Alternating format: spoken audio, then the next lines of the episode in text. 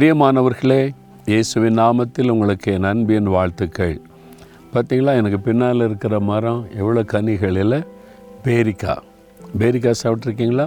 ரொம்ப நல்லது, உடம்புக்கெல்லாம் நல்ல அருமையான ஒரு கனி. இது கொடைக்கானலில் இந்த மலையில் இந்த மரங்கள் எவ்வளோ காய்ச்சி இருக்குது பாருங்கள். இதில் என்ன ஆச்சரியம் தெரியுமா? இதுக்கு உரம் போடுறது கிடையாது, தண்ணி பாய்ச்சறது கிடையாது. சின்ன செடியாக இருக்கும்போது செஞ்சுருப்பாங்க. இப்போ பாருங்கள், ஆனால் தப்பாமல் கனி கொடுத்து கொண்டே இருக்கிறாரு. நம்ம ஆண்டவருக்கு கனி கொடுக்குறோமா? இவ்வளோ கனி கொடுக்குறோமா? யோசிப்பார், ஒரு கனி கூட கொடுக்காமல் நம்ம இருக்கிறோமே. ஆண்டவர் நமக்கு எத்தனை பிரசங்கம், எத்தனை ஜபம், எத்தனை ஆசீர்வாதம் கொடுத்தோம். நம்ம கனி கொடுக்கலைன்னா எவ்வளோ ஒரு வேதனையான காரியம் இல்லை? ஆத்துமாக்கள், அதான் கனி. ஆண்டவருக்கு அந்த ஆத்துமாக்கள் ஆதாயப்படுத்துவார்.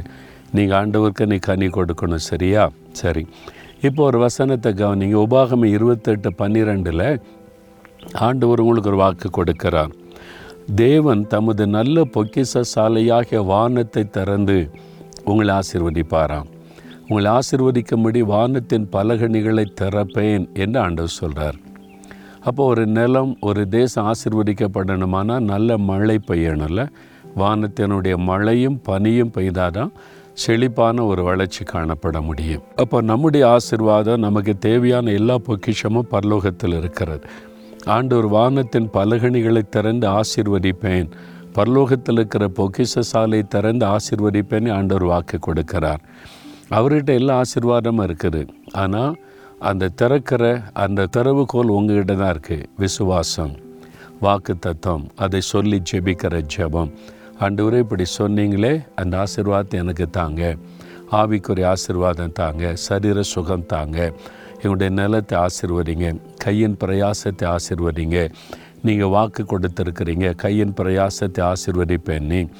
அப்போ உன்னதங்களின் ஆவிக்குரிய ஆசீர்வாதத்தை பரலோகத்தை தருவேன்னு சொல்லியிருக்கிறீங்க. அந்த மாதிரி ஒவ்வொரு ஆசீர்வாதத்தையும் தேவனுடைய வாக்கு தத்தத்தை சொல்லி நீங்கள் ஜெபிக்கும் போது தான் தேவன் அந்த ஆசீர்வாதத்தை பொழிந்தருளுவார். இப்போ ஜெபிக்கிறீங்களா? அவங்களுக்கு என்ன ஆசீர்வாதம் வேணும்? ஆண்டவர் ஆயத்தமாக இருக்கிறார். எல்லா பொக்கிஷமும் பரலோகத்தில் ஆயத்தமாக இருக்குது. அவர் உங்களுக்கு கொடுக்கறதுக்கு ஆயத்தமாக இருக்கிறார்.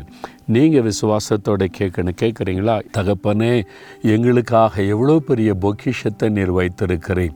சகலவிதமான ஆசீர்வாதத்தை சம்பூரணமாய் தருகிற தேவன், இந்த பிள்ளைகள் யார் யார் என்னென்ன ஆசீர்வாதத்திற்கு எந்தெந்த வாக்குத்தத்தத்தை சொல்லி ஜெபிக்கிறாங்களோ அந்த காரியத்தில் எல்லாம் நீர் அவளை ஆசீர்வதித்து அவளை மகிழ பண்ணும். வானத்தின் பலகணிகளை திறந்து ஆசீர்வதிக்கிறதற்காய் ஸ்தோத்திரம், ஸ்தோத்திரம். இயேசுவின் நாமத்தில் ஜெபிக்கிறோம் பிதாவே. ஆமேன், ஆமேன்.